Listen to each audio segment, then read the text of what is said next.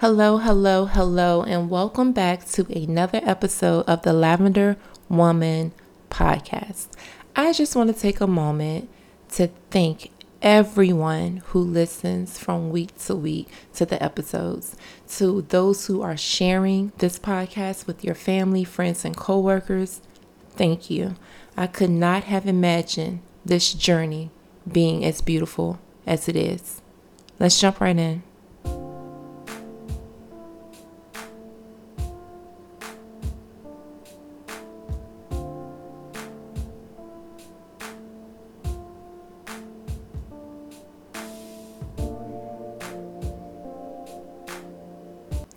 So I feel like we need to catch up. Um, there was not an episode last week, and I'm going to briefly explain why, and then I'll be explaining why I won't be explaining in the future when episodes are missing.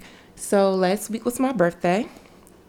I turned 35, and the first part of my 30s were rough, y'all. Like, I was really going through a hard time. I was dealing with depression um, amongst other things. And I was like spiraling out of control mental health wise. And to be 35 and to have come out on the other side of that storm, it's, it's remarkable. I am completely in love with my 30s. I am embracing the journey despite how rough the terrain was. And I'm just looking forward to great things. I feel like the best is yet to come in my life and that I'm just getting started. Like I'm barely just like piercing the surface on what God has in store for me. So we were in New Orleans last week, and depending on where you're from, you say it different. You can call it New Orleans, you can call it New Orleans, you can call it Nolans. Like it doesn't matter. We were there. We were all up and through them streets of Nolans. Okay. Um, we stayed in the French Quarter. It was a great time. Um, the kids went with us. My mom and her husband went. However, those who know me know that I am such a chill, laid back person. Give me a good book and some good food. And that to me is the um, requirements of a good vacation. It was great. I love the culture there. I love the Creole cooking. The food was unmatched. Some of the best food I've ever eaten in my entire life. Um, but it was crowded and um, a bit overwhelming in certain parts of the city. But overall, it was great. We took the kids, you know, to an aquarium, to a butterfly garden, to an insectarium where we saw insects we had never heard of before. We ate beignets until our stomachs ached and we had um, sugar, like powdered sugar everywhere. Um, they are so delicious, guys. They like melt in your mouth. But that's a whole, that's a topic for another day. Um, and so it was a great time. So I celebrated my birthday in the beautiful and great state of Louisiana. The culture there is so thick. The roots there are so thick. But you can also still see the aftermath of Hurricane Katrina. It is still very much present throughout the state there. So when I got back from my birthday trip, I got sick, y'all. Like I was really sick and could I have still recorded an episode? Maybe with the 3% of strength that I had, but what we have to remember is that we're human and that our self care is important. And when I look at some of the podcast greats that I followed, uh, Myleik Teele and Luvvie Ajayi, and those who have laid the foundation for Black women podcasters, they don't explain when an episode is missing. They come back and they jump into it. And I feel like that's just a natural part of who we are. We always feel like we have to explain ourselves and, and render an explanation as to why something happened or something didn't happen. Sometimes it didn't happen and that's it. There is no explanation, there's no story behind it that needs to be told. It just didn't happen.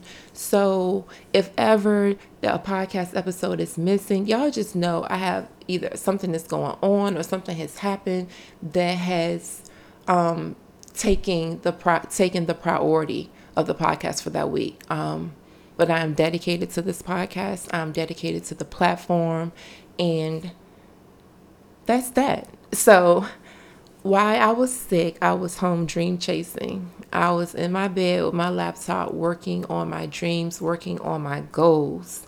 And I have so many different avenues that I want to take the Lavender Woman platform. And I'll be sharing more about that in the future. But I want to speak on a comment that was left on the Juneteenth episode from June 19th of this year. And the comment pretty much, I'm not going to read it verbatim, but to sum it up, it stated that um, my host and I kept referring to um, our black ancestors and the Africans and African Americans that were enslaved as slaves instead of people who were enslaved. And at first, I was just thinking, but there were so many historical gems in that episode. How could you just take that one piece and um, leave a criticism? So I read it over and over and over again, the um, comment that was left, and it made sense. Our words are so important. Our words are powerful. Our words have authority. And though it was not intentional at all. I understand that listeners' frustration with us saying the slaves, the slaves, the slaves, instead of the enslaved, because they were people who were enslaved. I get that. It is never my intention to undermine something that historic, something that affected our culture, our families, our ancestors. That is never the intention.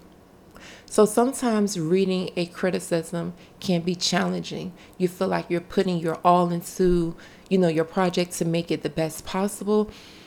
But you also realize that you're human and sometimes you miss, you know, you may have misspoken and at the time you didn't realize how severe the difference between slaves and people who were enslaved really was.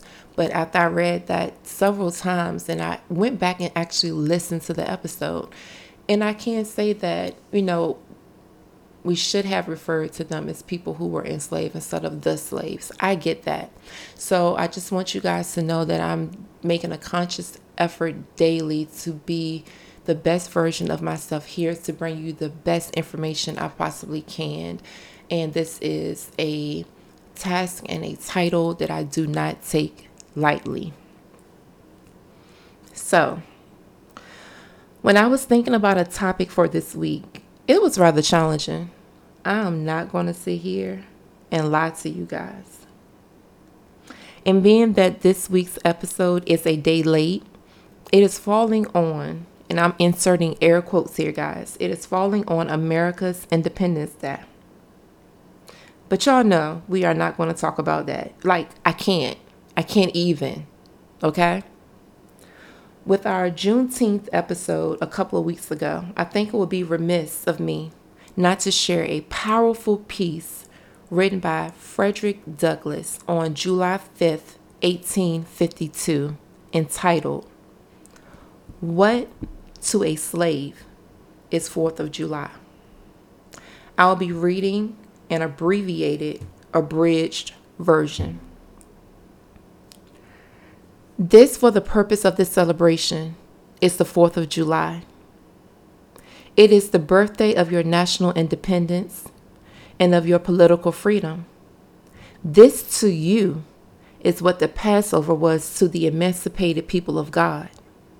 It carries your minds back to the day and to the act of your great deliverance and to the signs and to the wonders associated with that act and that day. On the 2nd of July, 1776, the Old Continental Congress, to the dismay of the lovers of ease and the worshippers of property, clothed that dreadful idea with all of the authority of the national sanction they did so in the form of a resolution. And as we sel- seldom hit upon resolutions drawn up in our day whose transparency is at all equal to this, it may refresh your minds and help my story if I read it. Resolved that these united colonies are, and of right, ought to be free and independent states, that they are absolved from all allegiance to the British Crown and that all political connection between them and the state of Great Britain is and ought to be dissolved. Citizens, your fathers made good on that resolution. They succeeded. And today you reap the fruits of their success. The freedom gained is yours, and you, therefore, may properly celebrate this anniversary. The 4th of July is the first great fact in your nation's history, the very ring bolt in the chain of your yet undeveloped destiny. But such is not the state of the case. Wait, I lost it, guys. Wait one second. I say it with sad sense of disparity between us. I am not included within the pale of this glorious anniversary. Your high independence only reveals the immeasurable distance between us. The blessings in which you this day rejoice are not enjoyed in common. The rich inheritance of justice, liberty, prosperity, and independence bequeathed by your fathers is shared by you, not by me. The sunlight that brought life and healing to you has brought stripes and death to me. This 4th of July is yours, not mine. You may rejoice. I must mourn. Fellow citizens, above your national tumultuous joy, I hear the mournful wails of millions, whose chains, heavy and grievous yesterday, are today rendered more intolerable by jubilee shouts that reach them. If I do forget, if I do not faithfully remember those bleeding children of sorrow this day. May my right hand forget their cunning, and may my tongue cleave to the roof of my mouth. To forget them, to pass lightly over their wrongs, and to chime in with popular theme will be treason most scandalous and shocking, and will make me a reproach before God and the world. My subject, then, fellow citizens, is American slavery. I shall see this day and its popular characteristics from the slave's point of view. Standing there, identified with American bondmen who make his wrongs, who's making his wrongs mine. I do not hesitate to declare with all of my soul that the character and conduct of this nation never looked blacker to me than on this 4th of July. What to the American slave is your 4th of July? I answer, a day that reveals to him more than all other days in the year the gross injustice to which he is constant victim. To him, your celebration is a sham, your boasted liberty and unholy license, your national greatness, swelling vanity. Your sounds of rejoicing are empty and heartless. Your denunciations of tyrants, brass fronted impudence, your shouts of liberty and equality, hollow mockery. Your prayers and your hymns, your sermons and your thanksgivings, with all of your religious parade, are to him mere bombast, fraud, deception, and, hypocrisy. A thin veil to cover up crimes which would disgrace a nation of savages. You guys, that was only the parts that I pulled from that great literary work from the late and great Frederick Douglass. You you must read the entire piece. You have to read it in, in its entirety. I read it last night. I read it again this morning. And I had tears rolling down my face the 4th of July it's not our hol- it's not our holiday to celebrate. And I hate the saying, you know, there's been this saying that's been floating around. I can't tell you when it originated. I've heard it my entire life. And as I mentioned moments ago, I'm 35 years old now. But that if you want to hide something from a black person, put it in a book. I hate that saying.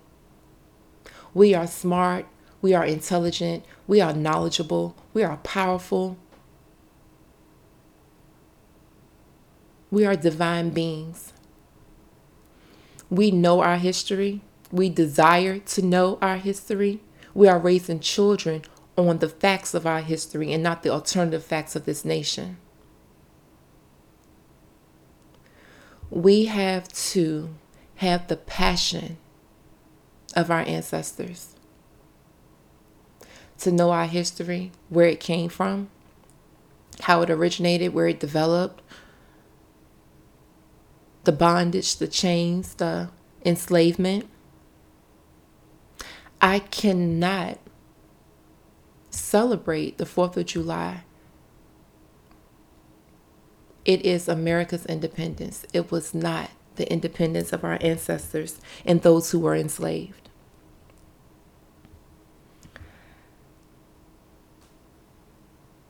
The seed of intention for this week is activation. And you're probably thinking, activation, what does that have to do with what you're talking about? It's, it's really simple. It's um it's almost heartbreaking. But it's really simple.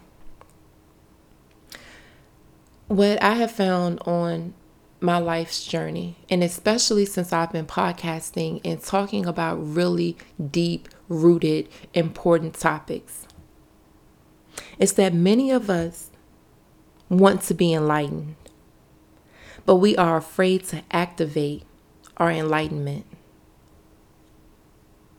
We are afraid to activate our enlightenment. We want the experience, we want the knowledge, we want to say that we know this, we want to tell others about it, but we don't activate it in such a way that our lives reflect what we know and our lives reflect our enlightenment. We are scared to move differently. But we must move in power and in authority. There is nothing wrong with severing the traditions of this nation. There is nothing wrong with starting something new on holidays that are still in place that don't represent us.